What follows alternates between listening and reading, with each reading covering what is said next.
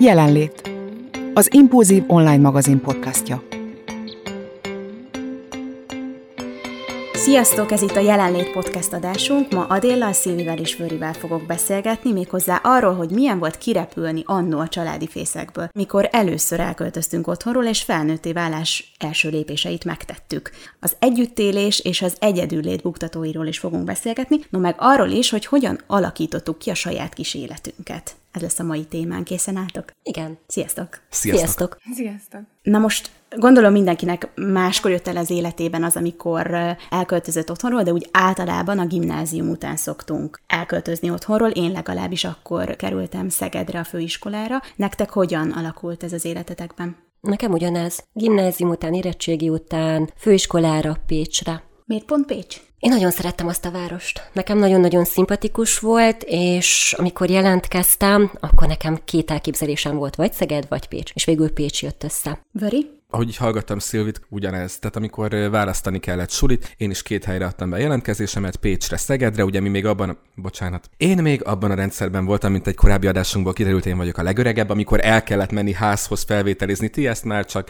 eposzokból és elbeszélésből és ősi históriákból tudjátok, hogy volt ilyen. Nekünk így házhoz kellett menni felvételizni, és én is Pécset, meg, meg Szegeden is voltam. Szilvi, te is öreg vagy mi? Nem, én majdnem a részese voltam. Tehát mi voltunk az első, első korosztály, akiknél megváltoztunk. Tettek ezt az egészet. Akik nem. Aha, tehát nekünk el kellett menni, és akkor én így láttam Szegedet is, láttam Pécset is, és én is nagyon-nagyon beleszerettem a városba. Pécsbe? Uh-huh. Igen, igen, nagyon-nagyon megtetszett. Meg az, meg az életem is, meg az egésznek a hangulata. Akkor kettő-kettő, mert én, én meg Szegedre mentem főiskolára. Nem is gondolkodtam máson. Közelebb volt, úgyhogy kevesebb ideig tartott a buszút. Igazából ez volt a döntő. De ez volt az első olyan, amikor mondjuk hosszabb időszakra nem voltatok otthon, vagy mondjuk volt előtte olyan időszak, akár mondjuk elutaztatok külföldre hosszabb időre, amikor egy kicsit úgy kiszakadtatok a családi fészekből? Nem, nekem ez volt a mélyvíz. Erre visszatérünk, mélyvíz. Ez, ez jelent valamit, hogy azt mondtad, hogy mélyvíz. Vöri? Nekem az első sokk az nem ez volt, hanem az első sokk az egy, hát, általános iskola, ötödikes, negyedikes, ötödikes lehettem, tehát ilyen tíz-tizenkét éves kornál járunk, amikor anyuék kitalálták, hogy most már elég nagyok vagyunk hozzá tesommal, hogy akkor elmenjünk táborba. És elküldtek minket egy hétre táborba, Körmenden voltunk, tehát még nem is a világ végén, olyan táborba mentünk, ahol a, a táborhelyünkön a szállásunk alatt konkrétan medence volt, úszoda, tehát oda levittek minket, mindig meg szebbnészebb helyekre vittek minket, tehát Körmend, értitek,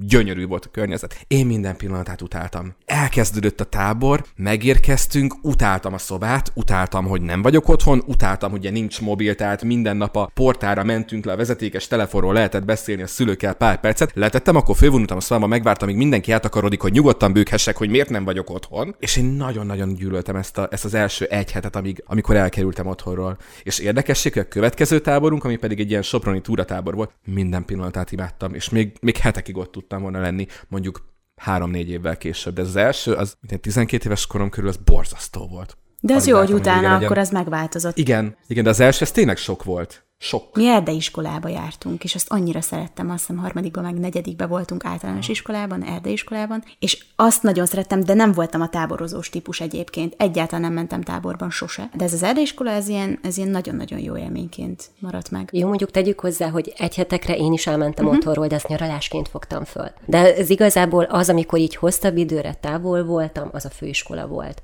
Adél, te táborozós típusú voltál, én arra emlékszem. Igen, táboroztam, de mondjuk sokszor ugye anyával is mentem táborba, mert hogy az iskolával mentünk, és ő ott tanított, ahova jártam. De aztán volt olyan is, igazából, amikor a nagyszüleimhez mentem, a messzi mamáikhoz mentem, és nyilván gyerek voltam, de hogy akkor ugye anya nélkül mentem, és csak a nagyszüleimmel voltam, és akkor azok voltak az első olyan emlékek, amikor igazából éreztem az anyahiányt, meg az otthonhiányt, de persze aztán túllendülsz ezen egy-két nap után, vagy a gyermeki ő, világod helyre rázódik, mikor megszokod, hogy, vagy megérted, hogy most a nagyszüleid vigyáznak rád, meg ez nyilván nem a nagybetűs életbe való kilépés. Aztán ö, volt olyan is, amikor már egyedül mentem, csak egy embert ismertem a táborba, és ott is emlékszem, hogy volt olyan a közepe felé, amikor azt kívántam, hogy jaj, bárcsak most hazamehetnék, és anya picit megölelgetne. Aztán, ö, aztán viszont nekem is a főiskola lett az, illetve főiskola előtt volt egy, ö, egy évem, ilyen kis kerülő évem, egy ó ká jé-s képzést próbáltam ö, elkezdeni, de hát az egy ilyen nagyon nagy tévedés volt ez az év, és akkor, akkor éreztem is az önállóságot, meg nem is, mert egy középiskolás koleszba raktak, és akkor szabályok voltak, mindenki ment főiskolára, mindenkinek elkezdődött a nagy szabadság, én meg hát teljesen egyedül mentem Szegedre, és akkor olyan furcsa, hogy ez Szegeden volt egyébként most visszagondolva, mert utána meg teljesen megváltozott a városhoz, meg az egészhez való viszonyom. Vissza szeretnék oda menni, amikor a Szilvia azt mondta, hogy na, az mély víz volt. Szóval, hogy mennyire volt mély víz nektek az, amikor először elutaztatok Szegedre, Pécsre, ahol éppen kezdődött mondjuk a főiskola vagy egyetem? Nekem teljesen. Hétfőn kezdődött a suli, vasárnap vittek le anyujék. Délután lementünk, megtaláltuk a koleszt, kipakoltunk, lepakoltunk, majd anyukám még közölték velem, hogy hát akkor szervusz kislányom, sok szerencsét, és elmentünk. És én ott álltam, és azt se tudtam, hogy most mi van, oké, kipakolok, de hol van az iskola? Hova kell mennem? És az az egy szerencsém volt, hogy a szobatársam már egy harmadéves ö, csajszi volt, és ő így mondta, hogy jó, akkor gyere, megmutatom neked, hol van a buszmegálló, megmutatom, hogy tudsz jegyet venni, és ő, aki egy kicsit így a pártfogásába vett, de hát igazából másnap reggel, amikor mentem a suliba, megint nem jött velem, annyit tudtam, hogy az egyes buszra kell felszállnom, de hogy hol kell leszállnom, megint nem tudtam.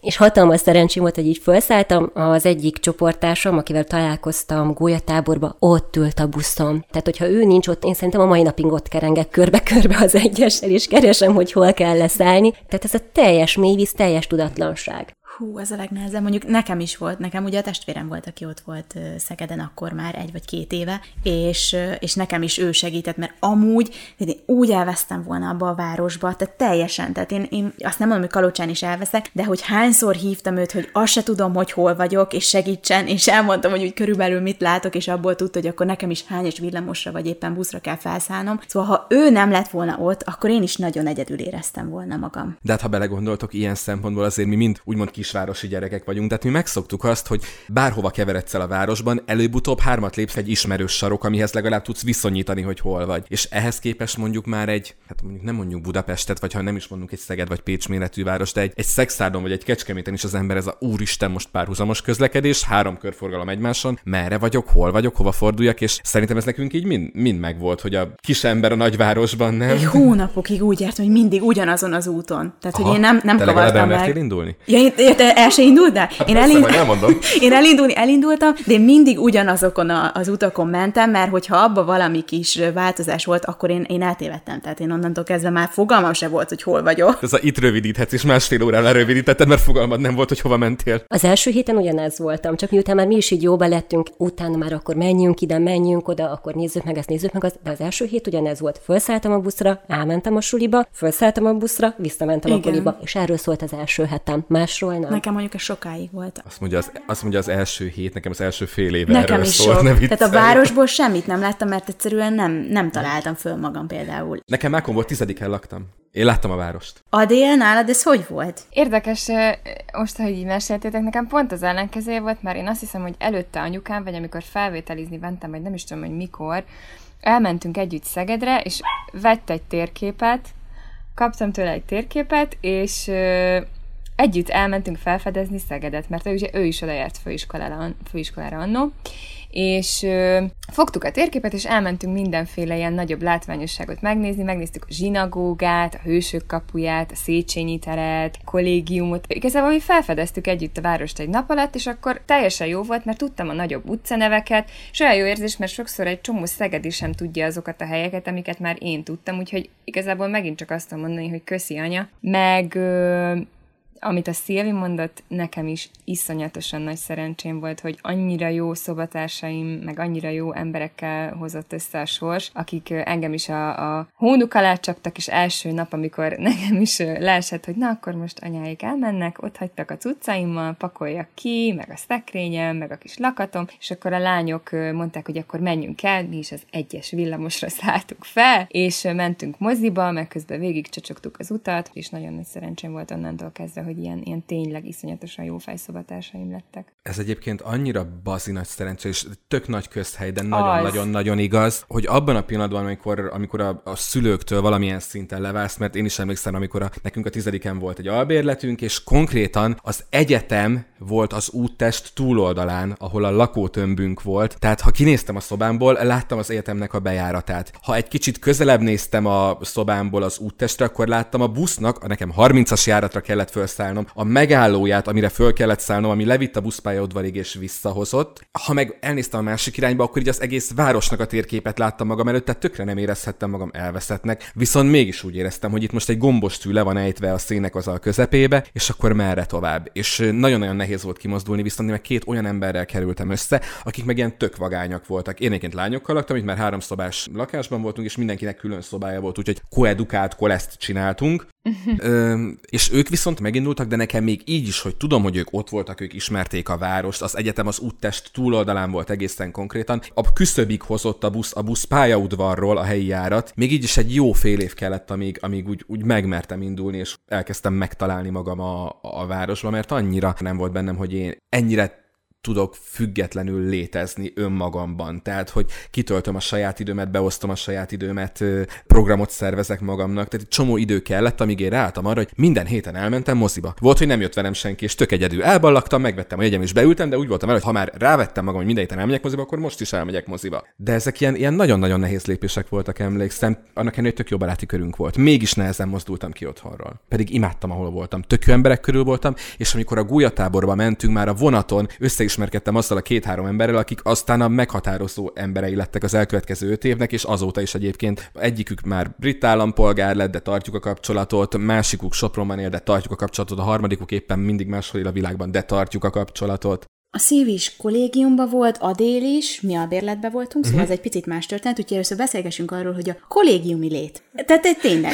Tehát, hogy a, na... Egyáltalán nektek való volt-e a kollégium, mert én tudom, hogy én például nem vagyok egy kollégista lány, tehát hogy én, én nagyon örültem, hogy nekem nem kellett kollégiumba járnom. Bár tudom, hogy nagyon jó történetek vannak a kollégiumról, de valakinek ez szerintem bejön, valakinek nem. Szóval, hogy együtt élni először egy vadidegennel, szóval, hogy ott milyen, milyen súrlódások vannak. Na, szóval erről így egy kicsit beszélgessünk. Nekem szerencsém volt, vagy, vagy igazából én, én úgy érzem, hogy nekem akkor lesz nagyon jót tett és kellett is. Megtanultam alkalmazkodni. Mi igazából öten voltunk a, a kolesz szobában, és akkor ilyenkor ezért csak-csak kell alkalmazkodni, de viszont az az egy szerencsém volt, hogy megtaláltuk a közös hangot és a közös nevezőt, tehát elég hamar összecsiszolottunk, és szerencsére jóba lettünk, úgyhogy nekem nincs rossz emlékem a koleszról. De én úgy érzem, hogy nekem ez kellett. Még jobban türelmet tanuljak, még türelmesebb legyek, el tudjam fogadni a másiknak néha a hülyeségét, néha akadjak ki rögtön apró dolgokon, hogy észrevegyem, hogy a másik is az én hülyeségemet elfogadja, elviseli, tehát, hogy, hogy egymást igazából így, így még jobban megértsük és elfogadjuk, nekem kellett ez.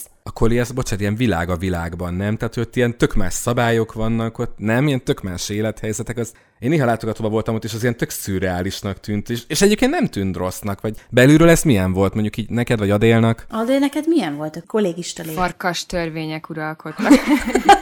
nem, nem ő, a főiskolás kolesz, kolesszal kapcsolatban nagyon jó élményeim vannak, viszont az az előző fél évem, az a kitérő év, amikor nem tudtam, hogy mit kezdjek magammal, és csak elmentem egy ilyen ó ká jé-sre, akkor, ahogy mondtam, egy középiskolás koleszban laktam, tehát az brutális volt, borzalmas volt, ilyen tizennégy-tizenöt évesekkel, de az csak talán egy hónapig volt, már nem is emlékszem pontosan, és utána kérvényeztem, hogy hadd menjek már másmilyen koleszbe, mert hogy én ezt nem bírom, hogy este hatkor, meg ötkor be kellett már menni, és akkor onnantól nem mehettem ki. tizennyolc éves korodban, most gondold el, hogy bezárnak este hatkor. És akkor átmentem egy másik koleszba, de ott meg tizenketten laktunk egy szobába, lányok, és arra emlékszem, hogy volt egy lány, aki reggel ötre járt a gyufagyárba dolgozni, és közben valamilyen speciális kilencven napos diétát csinált, és reggel négykor, érted, a kotyogós kávéfőzőjét, a kis keráló rezsóján, ott mellettem, mert mellette volt az ágyam, erre ébredtem, és ciccegtem, meg forgolódtam, de hát persze nyilván neki mennie kellett, tehát most hiába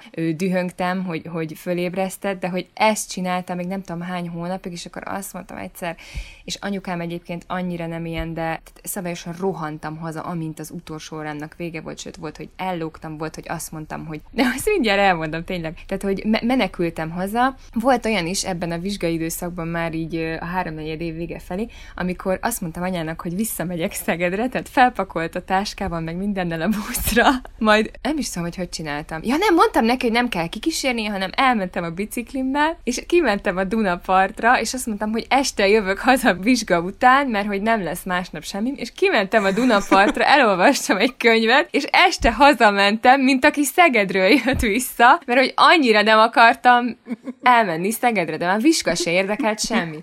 És akkor ezt utána anyának elmondtam, hát nem is tudta, hogy most mérgébe sírjon, vagy bánatába, vagy nem is tudom mi, aztán leült, és azt mondta, hogy Adél, be fogod fejezni ezt az iskolát? És mondtam, hogy anya, nem. És akkor megegyeztünk, hogy jó, akkor megpróbálod a főiskolát, és akkor hagyjuk. Persze tényleg soha nem volt ilyen, hogy félbehagyni valamit, meg anya ezt, ezt mindig elvárta, hogy amit elkezdünk, fejezzük be, meg ilyen, hogy iskolát félbehagyni nem volt. De ebben az egyben, és ezért a mai napig irtózatosan hálás vagyok neki, hogy akkor, akkor tényleg látta rajtam, hogy már, mert szinte a depresszió jelei jelentkeztek rajtam, meg tényleg a hajam, hajam is kihullott, és ezt komolyan mondom, hogy ez nem vicc, hogy annyira rosszul éreztem magamat ott. És akkor, akkor szerencsére ő észrevette ezeket a jeleket. Úgyhogy ilyeneket is megcsináltam, és ez azóta eszembe se jutott, hogy kibicajöztem a Dunára, elolvastam egy-két könyvet, aztán este hazamentem. És akkor mondtam, hogy hát nem tudom, milyen lett a vizsgám.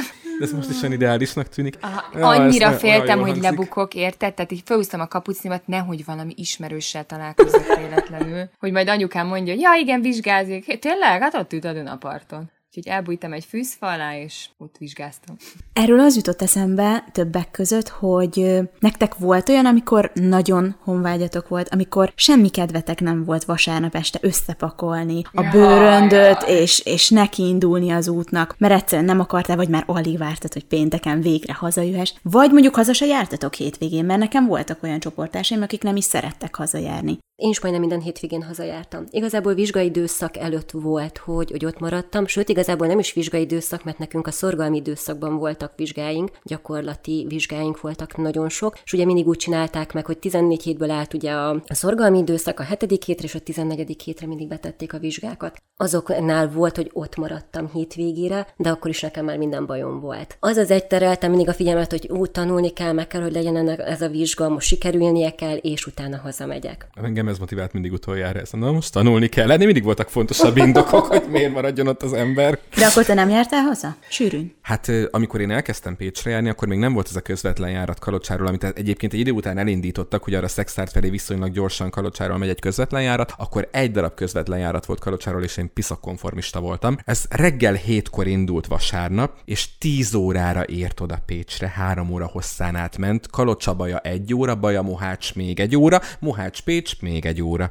És én inkább bevállaltam, hogy három órát zötyögök vasárnap reggel héttől tízig azon a nyomorult buszon, csak ne kelljen átszállnom Szekszárdon vagy Baján a csatlakozásra, mire mint a heringek így be kellett zsúfolni magad. Különben ott maradtál Baján vasárnap este, vagy Szekszárdon, és nem jutottál oda Pécsre. Tehát bevállaltam ezt a járatot, és rendszeresítettem, hogy a vasárnapi napom az nekem onnantól kezdve takarítással telik, mert rüháltam a koszos a szobám. Olyan szőnyeg volt benne, hogy kettőt léptél rajtam, már ocsmányul nézett ki, úgyhogy vasárnapon mindig úgy nézett, hogy tízre odaértem, lepakoltam, jó kis túlélőkészletet, amit anyám összeszedett a fagyasztóból, ezt bevágtam a fagyasztóba, és elkezdtem takarítani. Utána meg eldobtam magam, és mint a jó egyetemista mondanám, hogy tanultam, készültem a másra, de többnyire filmeztem és passziánszoztam, mert akkor még netünk se volt az albiba.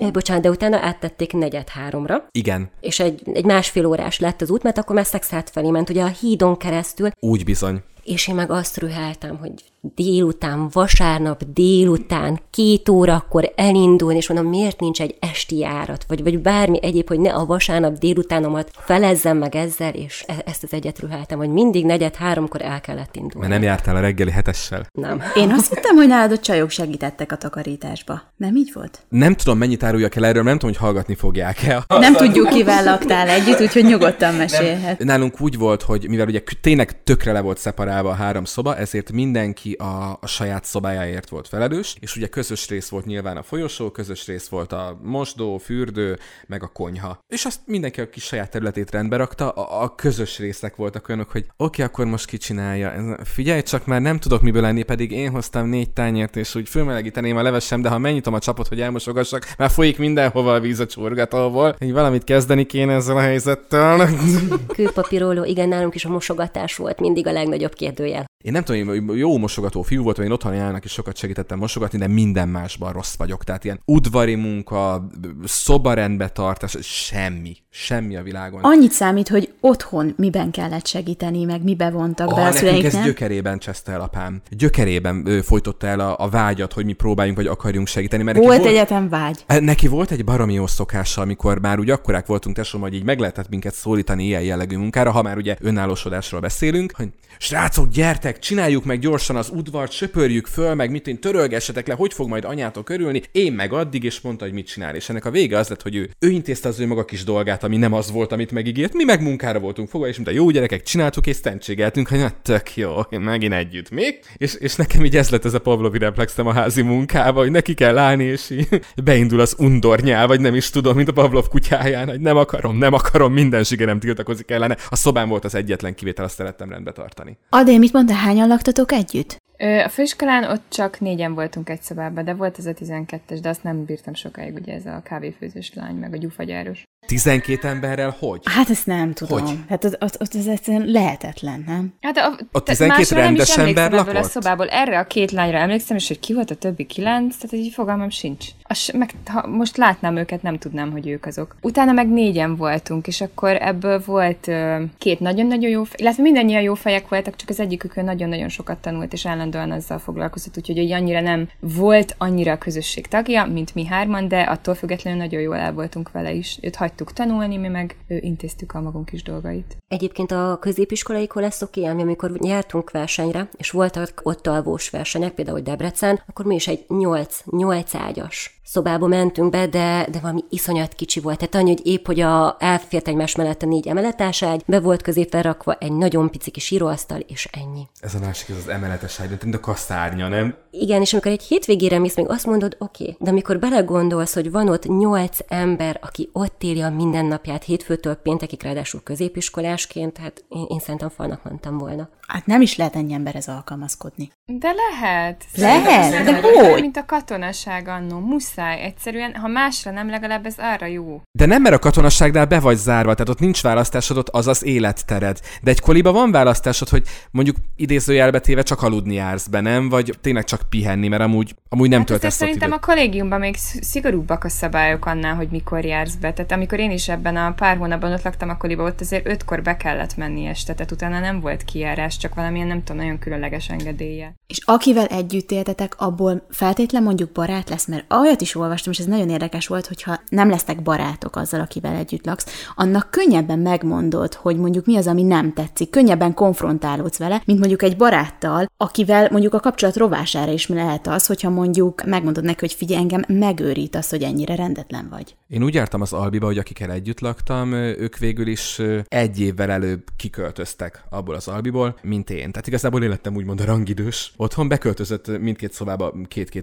egy, illetve egy új lakó és egy pár, és a, a párból a lány volt nagyon rigolyás mindenre. És az elején én fölvettem a boxkesztyűt, és mondtam, hogy hát ez már pedig eddig így volt, úgyhogy ezután is így lesz. Aminek az lett a vége, hogy fél év múlva én költöztem el az albérletből, és költöztem oda a páromhoz, ami utólag így tök jó döntés volt, csak akkor úgy voltam vele, hogy az anyát. Tehát, hogy érted, ez, ez, ez, ez eddig így volt, miért nem lehetett így, mert ahogy mondod, ott könnyebben konfrontálódtunk, viszont kialakult egy olyan helyzet, amiben már nem volt jó lakni. Tehát nem volt elég az, hogy te magadra csukod a szobád ajtaját, mert tudtad, hogy ott van az a, az illető, és ezért nem szívesen mész oda vagy vagy ott, mert, mert otthon, nem tudom, határok közé szorítva érzed magad, amitől tök el voltál szokva. Úgy, úgy, hogy főleg előtte másokkal, barátokkal laktál ott. Uh-huh. Nekem szerencsém volt, uh, igazából mi négyen voltunk egy szobában, az ötágyas koliban, de végig négyen maradtunk, úgyhogy ez így hatalmas szerencse volt a négy év alatt, és jobban voltunk egymással, meg tudtuk beszélni a dolgokat, illetve azt mondom, hogy amire most már beismerem, most már nem vagyok annyira türelmes, mint akkor voltam. Volt egy szobatársunk, aki szintén ilyen rigolyás volt, és hogyha valami nem úgy volt, ahogy ő elképzelte, na akkor ott, ott világ vége volt. Viszont az az egy szerencséje volt, hogy a maradék három meg iszonyatosan türelmes volt, és elnéző volt. Azért egyszer-kétszer, hogy finoman próbáltuk neki jelezni, de amikor láttuk, hogy nincs értelme, akkor inkább elengedtük. De viszont másik részről meg szerettük őt, meg szerethető ember volt,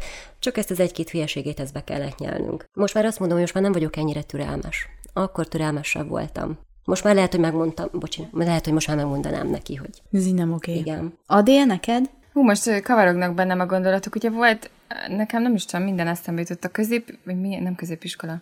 A főiskolán, ugye ezek a szobatársaim, akiket már említettem velük, nagyon jó volt a viszony, meg nem is emlékszem semmilyen konfliktusra, teljesen jól el voltunk egymás mellett.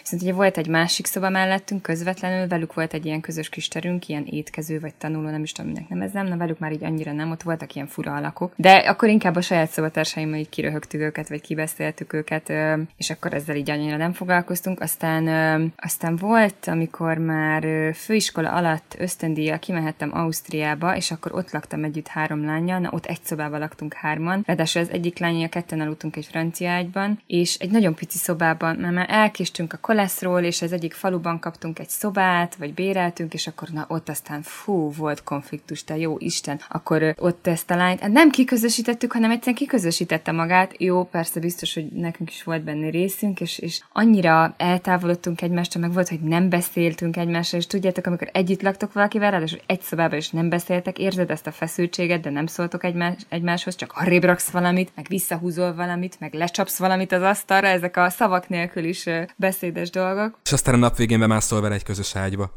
Egy francia ágyba. Hát nem, szerencsére azzal a lánnyal jóba voltam, ez, ez a harmadik lány volt, és aztán vele nem is beszéltem azóta, meg azt se tudom, mi van vele, tényleg annyira így megszakadt a kapcsolat, meg aztán láttuk a telefonján, hogy írta rólunk, hogy ancok, hogy ezek a ancok már megint kikényszerítették, hogy mosogassak, meg nem tudom, szóval nem szépeket írt rólunk. Jó, persze lehet, hogy mi, nekünk se kellett volna megnézni a telefonját, ez így ilyen oda-vissza dolog volt. És akkor utána, utána tudjátok, az volt a legrosszabb az egész, hogy mi tudtuk, hogy mit írt rólunk, de ő nem tudta, hogy mi tudjuk, hogy mit írt rólunk.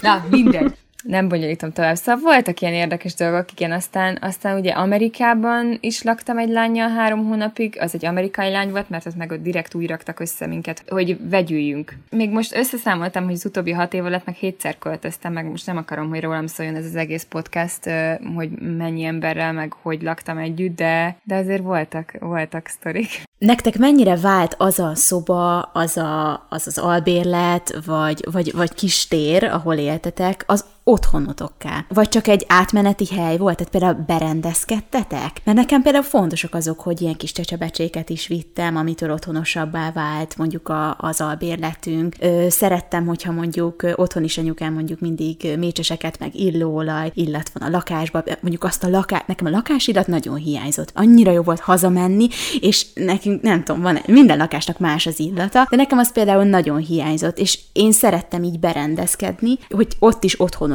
érezzem magam. De valakinek ez például annyira nem fontos.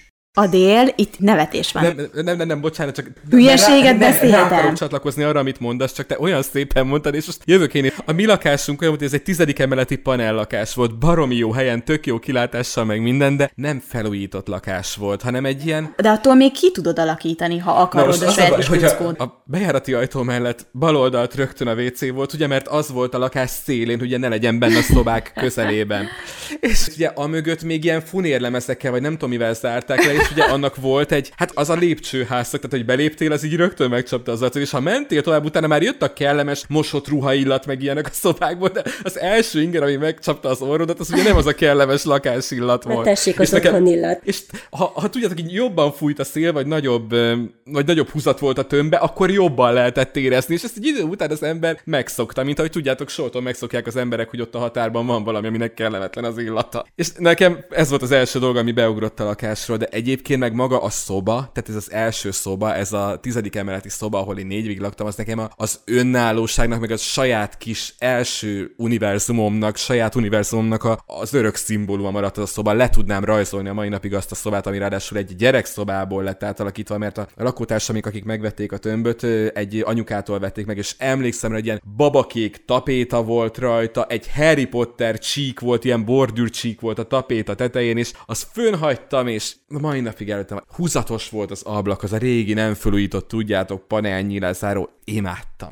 Adél, nálad ez hogy volt? Te az a típus vagy, aki, aki imádod így berendezni, hangulatossá varázsolni a kis szobádat, és, és te erre nagyon-nagyon figyelsz. Olyannyira, hogy például most legutóbb az osztálytervemet is, amikor dekorálnom kellett, még sehogy se álltam a tanmenettel, vagy a tantervekkel, vagy az óratervekkel, de az osztálytervemet az volt az első, hogy ilyen kis kuckókat csinálok, meg párnákat rendeltem, párnahúzatokat, meg így fényeket, ezeket a kis tündérfényeket, tudjátok, én ezeket nagyon szeretem. Szóval nekem mindig ez volt az első, hogy lehet, hogy totál kupi volt, mondjuk kiporszívoztam egy sarkot, és akkor azonnal elkezdtem dekorálni, vagy fotókkal, vagy ilyen mindenféle újságból kivágott dolgokkal, hogy legyen valami, ami, ami jelzi, hogy ott vagyok, vagy ott lakok, vagy egy ágytakaró, ami az ágyamat megkülönböztette, szóval ilyen, ilyen apróságok mindig fontosabbak voltak, mint bármi más. Aztán volt olyan hely, hely is, ahol laktam, és még a falat is gletteltem én, pedig azt se tudtam, hogy mi az, hogy glettelni, meg kifestettem az egész szobát. Panna, ott még te is jártál, azt hiszem, az első angliai albérletembe, és aztán mondjuk egy idő után úgy voltam vele, hogy azt mondtam, hogy annyiszor költöztem, hogy oké, okay, amíg nem a sajátom, addig egy büdös festék darabot nem fogok a falra rakni, mert hogy annyiszor költözök, hogy egyszerűen nem éri meg a melót, nem éri meg a feszkot, meg a fáradtságot, mert nem tudom, hogy meddig fogok ott lakni, akkor tök fölösleges mindent újra festenem, meg időt, meg energiát, meg pénzt is sokszor belefetszölni, úgyhogy amíg nem a sajátom, azt mondtam, hogy addig nem, nem fogok többször ilyet csinálni. De azért, ami nem kerül pénzbe, meg nagy fáradtságba, azt mindig szerettem szépen kialakítani azokat a lakóhelyeket, vagy tereket. Szilvire is kíváncsi vagyok. Mi is a, akkor ezt, amennyire tudtuk, próbáltuk otthonassá tenni. Mindenki a kis sarkát hozta, a saját otthoni takaróját, az otthoni plüsseit, fényképeket hoztunk mi is, ugyanúgy a pósztereket ugyanúgy fölpakoltuk. Mert nem is tudom, mik ezek az ilyen kis világító csillagok, amiket ilyen, nem ez a, ez a gumi mm-hmm. vagy ragasztó, vagy nem tudom, ez a falra ragasztható, és azzal próbáltuk így, így földíszíteni. És amikor lekapcsoltuk, és akkor az egész szobát megcsináltuk, hogy a falról indult, és a plafont végig, és vettünk még egy holdat. És olyan volt, mint a csillagos ég alatt feküdtünk volna, úgyhogy én is nagyon imádtam, meg mi is próbáltuk mindig rendezgetni a kis koleszobánkat, igen, és akkor ilyen áttérés vagy át, átvetülés arra, amit az Adél mondott az albérletekkel kapcsolatban, hogy én is már egy párszor költöztem albérletbe, és én is most utoljára, amikor költöztem, megfogadtam, hogy én is most már innen csak a sajátomba megyek, és azt fogom elkezdeni dekorálni. Emlékszünk, láttuk a konyhádat. De mégsem érzed magad otthon, és úgyis elkezded. Tehát, hogy nem érzed otthonosnak a szobát, és úgyis elkezdesz dekorálni, meg. De? Persze, mindig veszel bele, bele uh-huh. valamit, meg egyébként az előző albérletem volt olyan, hogy azt imádtam, imádtam dekorálni, imádtam mindig valamit belevenni, mindig valamit kitalálni, és akkor olyan hatalmas szívfájdalom volt, amikor onnan, onnan azt mondtam, hogy na jó, én most eljövök, mert ugye jött Franciaország, és mondtam, hogy fél évig fenntartani egy albérletet, teljesen felesleges, és akkor vérzett a szívem, és ennél az albérletnél most egy picit megfogadtam, hogy nem, most hagyom úgy, és majd a sajátomba ölöm bele az erőt, energiát, hogyha megtalálom. De a nők szerintem ezt nem tudják letenni. Valahova oda kerülnek ők, náluk beindul ez a fészekrakó reflex. Igen. A nők azok tipikusan ilyenek, nem? Ilyenek. Mm-hmm. Igen. Én simán átengedem a páromnak. Igen. Igen, egyébként a mai napig, ha elmegyek egy, egy, egy üzlet mellett, egy, egy lakberendezési üzlet mellett, vagy ha a Facebook, vagy bármi feldob valamit, akkor rögtön, ú, ez is de jó lenne, ez is de jó, ez is. Na jó, egyefene, ezt akkor beteszem, legyen. Fölgavis. Igen. Most hogyan változott meg a kapcsolatotok mondjuk a szüleitekkel? Szerintem ez a klasszikus, hogy ami abban a pillanatban, ami korábban evidens volt, hogy, hogy ott van egy karnyújtásnyira tőled, hirtelen eltávolodik, rájössz, hogy mennyire értékes, és hogy mennyire hiányzik, amikor nincs. Ez erre, ez a fajta kiszakadás otthonról, tök mindegy, hogy egyetemről, vagy, vagy továbbtanulásról, vagy munkáról, vagy bármiről beszélünk, ez szerintem minden helyzetben igaz, hogy, hogy az ember egyszerűen elkezd rájönni, hogy hát nincsenek is olyan rigójáik, nem is olyan rossz velük, nem is szólnak mindenért, sőt, most inkább szólnának, tök jó lenne. Hmm. A, egyébként igen, tehát a, a mi kapcsolatunk anyuékkal egyébként akkor, akkor javult nagyon-nagyon sokat, amikor nem is a főiskolára elkerültem, hanem főiskola után, ahogy én hazakerültem, hazajöttem, visszakerültem a családi házba, és az ott egy picit olyan, olyan furcsa volt, és nehézkes volt, és miután elköltöztem az első albérletembe, akkor javult rengeteget a kapcsolatunk. Mert anyu mondta, hogy, hogy számára az volt a, egy kicsit úgy, úgy a fájó, hogy amikor én elmentem reggel dolgozni, este hazajöttem, akkor ez a sziasztok, hello, és bementem a kis szobámba, pár szót azért beszéltem velük, és mondtam, hogy ne haragudjatok, én fáradt vagyok, én ma szeretnék pihenni. És most miután elköltöztem, és hazamentem, vagy akárhányszor hazamegyek, akkor mondta anyu, hogy tudom, hogy most miattunk jössz, és azért jössz, hogy velünk legyél, és hogy beszélgessünk, és nem azért, mert itt lakok, hanem tényleg, amikor jössz, hozzánk jössz. Amikor készültem erre a beszélgetésre, és küldted a, a válaszát, hogy nagyjából mire gondoltál, miről beszélgessünk bennem, akkor állt egyébként össze, hogy hogy milyen érzés lehetett mondjuk anyunak meg apunak, amikor, amikor elmentem Pécsre, ugye én öt évig jártam oda, és aztán én úgy jöttem vissza, hogy a párom még Pécset tanult, én meg addig hazaköltöztem vissza, úgymond a gyerekszobámba, hogy akkor mondták anyumék, hogy jó, gyűjtögessetek, ezzel tudunk titeket segíteni, aztán majd innen mentek tovább, mi tudunk benneteket támogatni, addig legyetek itt. Hogy nekem tök evidens volt, hogy én amikor elmentem, akkor egy tizennyolc éves, az iskolából nemrég elballagott diák elment egy másik városba, ahol aztán ő kialakítja az életét, és, és észrevétlenül úgymond felnőtté válik, és egy diák költözött el onnan, viszont aki hazament ugyanabba a szobába, ugyanazokhoz a szülőkhöz, akinek én ugyanúgy a gyereke voltam, mint egy éves koromban, tizennyolc éves koromban, meg leszek még negyven éves koromban is, nekik a gyerekük jött haza, viszont a diákból meg felnőtt lett, és teljesen megváltoztak az igényei, az elvárásai, meg az élethelyzete. Én Nekem például hatalmas sok volt hazamenni a gyerekszobámba, és szembesülni azzal, hogy úristen, eltelt öt év az életemből, felnőttem, és ide jöttem vissza. És itt vannak a régi cuccaim, ruháim, bútoraim, mit keresek én itt? De nekik a gyerek jött haza, és nekik tök fura lett, amit Szilvi is mondott, hogy miért nem beszélget velem, miért nem olyan a kapcsolatunk, mint korábban, miért nem én intézem a dolgait. Ez egy tök érdekes ráeszmélés volt, amikor küldted a kérdéseket. Nekem ez így, így akkor állt össze. Igen, amit te is mondtál, én is így éreztem, hogy amikor elmentem, akkor még, még egy diák voltam. Viszont amikor már hazajöttem, akkor én is azt éreztem, hogy most már felnőtt vagyok, és miután hazaköltöztem, nekem is egy picit érvágás volt, mert egy picit ugyanazt éreztem, hogy hops, most visz, nem azt mondtam, hogy nem, de, de kicsit az az érzés volt, hogy most visszafejlődtem. Négy lépés előre, három vissza. Igen, és, és, és jöttek is vissza, és ahogy te is mondtál, hogy a anyuék számára pedig az volt, hogy a gyerek költözött haza, és jöttek ugyanúgy azok a kérdések, amik előtte is, hogy hova mész? Szabályok. Kivel mész? Mit csinálsz? De még ha nincsenek is szabályok, csak ezek a kérdések, ez a hova mész, hogy ne kérdezd meg, hát miért kérdezed? Hát... Tudjam, hogy mit csinálsz, meg hogy tudjam, hogy mikor jössz haza, mert ha valaki megkérdezi, hogy mi történt veled, akkor tudjam. És így mondtam anyának, hogy oké, anya, imádlak, szeretlek, de ha valami baj történik velem odakint, úgyis ők fognak felhívni, hogy asszonyom, ez és ez történt, de igazából tényleg ezek a kérdések olyan furcsán hangoztak, amik előtte már nem, az úgy furcsán hangzott. Meg a gyerekszoba. Adél, úgy látom, könnyes a szemed. Ja, a nevetést. A nevetést? Könnyesre. Nekem is ezek jutottak eszembe, ugyanezek, hát amiket anyukámba, de a mai napig. Mondjuk én ezt, amit ti mondtatok, abszolút nem éreztem, hogy felnőttem volna. Egyrészt hogy is nőhetnék, amikor főiskola után visszaköltöztem haza, ráadásul egy helyen dolgoztunk anyukámmal, tehát nem elég, hogy együtt laktunk. Még a munkahelyünk is ugyanaz volt. Így, ha akartam volna, se lett volna semmilyen titkom előtte. Valami, nem egy nagy lakás, hetven négyzetméter, ahol, ahol laktunk, ketten, és akkor felállok a nappaliból, elindulok, és megkérdezi, hova mész? Mondom, anya, vécére. Olyan szintig jutottunk néha, és ez a mai napig, de most már direkt csinálja, amikor fölállok egyből rám, hogy hova mész? Anya, hiszen úgy is tudod. Vagy a fürdőbe, miért kérdezed? Ezeken most már jókat nevetünk, de hogy tényleg, tehát hogy olyan szintig fajultak néha ezek a dolgok. Úgyhogy, úgyhogy én szerintem egész addig nem nőttem fel, amíg, amíg együtt laktunk, és akkor aztán elhatároztam, hogy Adél, akkor ideje felnőnöd, úgyhogy megyél. Úgyhogy egész Angliáig jöttem.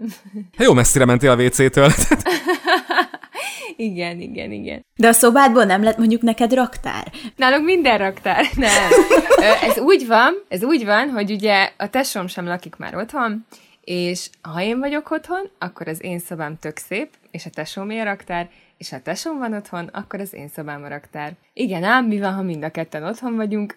Jó kérdés, akkor a tesómmal így állunk, nézünk egymásra, hogy most ezt te raktad ide, vagy ezt hol, miért vannak a te cuccaid nálam, az én cuccaim nálad. Meg egy csomó dolog van, amikor hazamegyünk, így egy évben egyszer vagy kétszer, és akkor én is bemegyek a régi szobámba. Egyébként nagyjából ugyanúgy néz ki, ahogy volt, tehát így nem változtatott rajta anya semmit. És ö, találok ilyen különböző tárgyakat, vagy könyveket, és akkor kérdezem, hogy hát, hát ez, ez honnan van? És akkor hát ő nem tudja, lehet, hogy az Áron hozta a tesóm.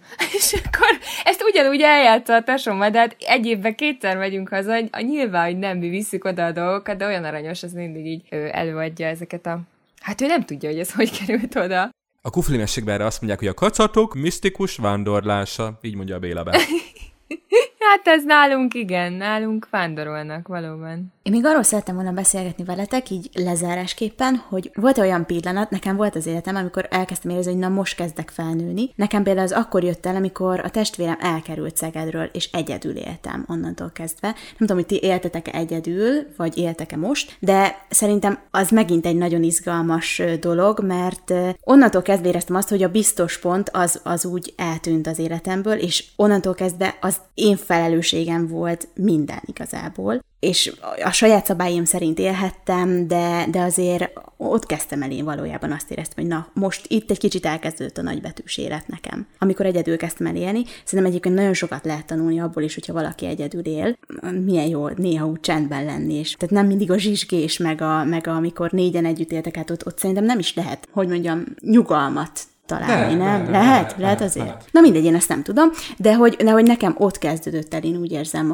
az önállósodásom. Nekem ez az első albérletemnél volt, amikor úgy, úgy végre tudatosult bennem, hogy na most jött el az idő. Most már szeretnék egyedül élni, szeretném kipróbálni, szeretném megtudni, hogy mire vagyok képes, meg tényleg igazából, amit te is mondtál, hogy azt csinálni, amit én akarok. Hát ez igazából ez huszonhat éves koromban jött el, amikor azt mondtam, hogy na jó, akkor én most szeretnék kirepülni, és szeretném megpróbálni egyedül, és akkor kerestem egy, egy albérletet, és, és akkor éreztem én is, hogy jó, ezért egyedül nem olyan könnyű, de, de, de sokkal, sokkal más volt, és sokkal szabadabbnak éreztem magam. Én Szilvitől visszalépnék egyel, mert nekem ez akkor jött el szerintem, amikor én nekem ez az elkerülés volt otthonról, tehát a középsúli után, amikor egyetemre kerültem, és ugye alapból kerültem, és hiába ismerősökkel laktam együtt, mi azért tényleg ilyen három külön kis sziget voltunk abban a három szobában, akik egyébként tök jól el voltak egymás mellett, néha így a, az élet keresztezte az útjaikat, például a konyhában egy közös reggelire, vagy mondjuk egy kávéra, és egy már nem mondjuk el, mit szívtunk el ott akkor, de nem, nem függtünk egymástól. Tehát ott az olyan volt, mintha három ilyen kis úgymond garzont összeragasztottál volna. Mi úgy éltünk benne, és emlékszem, hogy nekem ezek, amiket mondtál, meg amiket Szilvi mondott, akkor estek le, amikor láttam először a tizedikről kigördülni apujék autóját azon a vasárnap délután, amikor leköltöztettek oda, és láttam, hogy elhajtottak a, az alagút felé, és szembesültem azzal, hogy oké, nekem holnap be kell mennem, nekem el kell intéznem a lakhatási támogatásos papíromat, ezt meg kell találnom, hogy hol van a höknek a székháza, meg kell tudnom, hogy kik a hökkösök, és hogy ezt hogy kell csinálni. Aztán rájöttem, hogy oké, akkor itt majd kell csekket fizetni, meg kell keresni hozzá a helyi postát, oda el kell jutni, és az egyetemen belül meg föl kell venni ezt, meg ezt, meg ezt a papírt, meg ezt, meg ezt, meg ezt az órát, és nincs osztályfőnök, aki majd megmondja, hogy most ide menjél, ezt a papírt intézd el, add le nekem, majd én továbbítom, hanem hogy most ezekre itt, onnantól kezdve, hogy kilépsz a szobádnak a küszöbén, mind tök egyedül vagy. És nekem ehhez képest mondjuk már jó, utána az élet szerencsésen úgy alakította, hogy már a párommal igazából együtt éltük az életünket, meg, meg együtt rendeztük a sorainkat, de nekem ez volt az a pillanat, amikor szerintem az élet ráállított arra a pályára, hogy ezeket a hétköznapi dolgokat, amiket mondtál, hogy mondtál, Szilvi, hogy az összepakolás, a rendszer kialakítása az életedben, amikor kelek, mikor fekszek, hova megyek és miért. Tehát nekem szerintem ez akkor állt be. És ezek az első sokkok, amiken itt túl kellett lenni, hogy ez beálljon az életedben, ez akkor történt meg. Én most jöttem rá, hogy én soha életemben nem laktam még teljesen egyedül. És ez most kicsit megdöbbentett, hogy ezen soha nem is gondolkodtam. Volt úgy már, meg nyilván, hogy...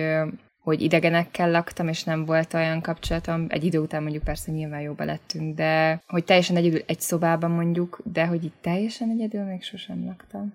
Mondjuk abban én is egyetértek, hogy a főiskola, vagy nem köz, most főiskolázunk meg egyetemezünk, de amikor mondjuk elkerülsz valahova otthonról először, iskolába, bármilyenbe, akkor ö, önállósodsz, de akkor mégiscsak mindig hazamész hétvégente, tehát azért mégiscsak ott van az, hogy nem te fizeted a lakást, vagy az albérletet, hanem nyilván támogatnak a szüleid, ha csak nem vagy annyira ügyes, hogy most ö, saját magad ö, fenntarts valamit, bár olyan ismerőseim is voltak, akik dolgoztak, és úgy tartották fenn az albérletet, de nekem az volt teljesen az önállósodás pontja, meg a, a rádöbbenés pillanat, amikor ö, elköltöztem otthonról, és ugye ide jöttem Angliába, és akkor szembesültem vele, hogy hát bár mi problémám, nyilván felhívhatom anyát, meg elmondhatom neki, de hát nem sok mindent fog tudni csinálni. Hú, most erről egy dolog eszembe jut, ezt el kell mesélnem nektek. Én kint voltam, én, én Amerikában voltam kint. Tényleg akkor mondjuk két hétig így a szüleim meg a tesóm nélkül voltam, és képzeljétek el, hogy rám bíztak egy gyerkőcöt, vagyis hát nem egy gyerkőcöt, az ismerősünk gyermekét, és a, az anyuka elment tanulni aznap, az apuka pedig dolgozott, és képzeljétek el, hogy eltűnt a házba a gyerek. De várjátok, úgy volt, hogy össze, várjátok, összeveszett az anyukával, az anyuka kiakadt, jó, nekem mennem kell, nyolcra oda kell érnem, becsukta az ajtót, és a gyerek elrohant. És nem tudtam a házba, hol a gyerek, nagyon pici volt, tehát ilyen két éves volt körülbelül, és felhívtam Amerikából édesanyámat, hogy nem találom a gyereket, hazaérnek a szülők, mi lesz? És annyira féltem, mert pici volt, és képzeljétek meg, hogy számítógép asztal alatt volt, tehát ott a vezetékek között találtam meg a gyereket nagy nehezen. De én akkor éreztem, hogy totál kétségbe voltam, és Amerikából felhívtam, hogy most mit csinál? Hát keresd már meg valahogy azt a gyereket. És úristen, de tényleg azért néha az ember felhívja abszurd dolgokkal a szülőket, nem? Amikor úgy nem tudnak abszolút segíteni, de valahogy kell az, hogy, yeah, hogy yeah. van ilyen, nem? Ez figyelj, jó, figyelj, ne, figyelj, ne mondj igen. semmit, csak hallgass meg, és akkor a végén annyit mond, hogy hát, a központ ennyi kellett.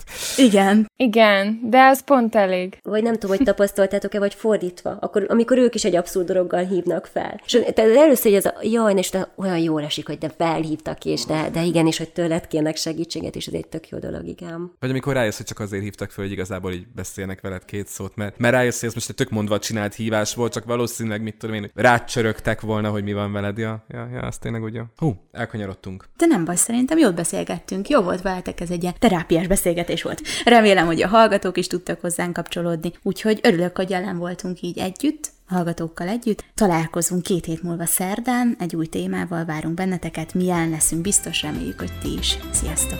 Sziasztok! Sziasztok. Köszönjük, hogy jelen voltál! Keresd az Impulzív online magazin podcastját az ismert csatornákon, a Spotify-on, a SoundCloud-on és az Apple podcastok között, valamint az impulzívmagazin pont hu weboldalon. Tarts velünk legközelebb!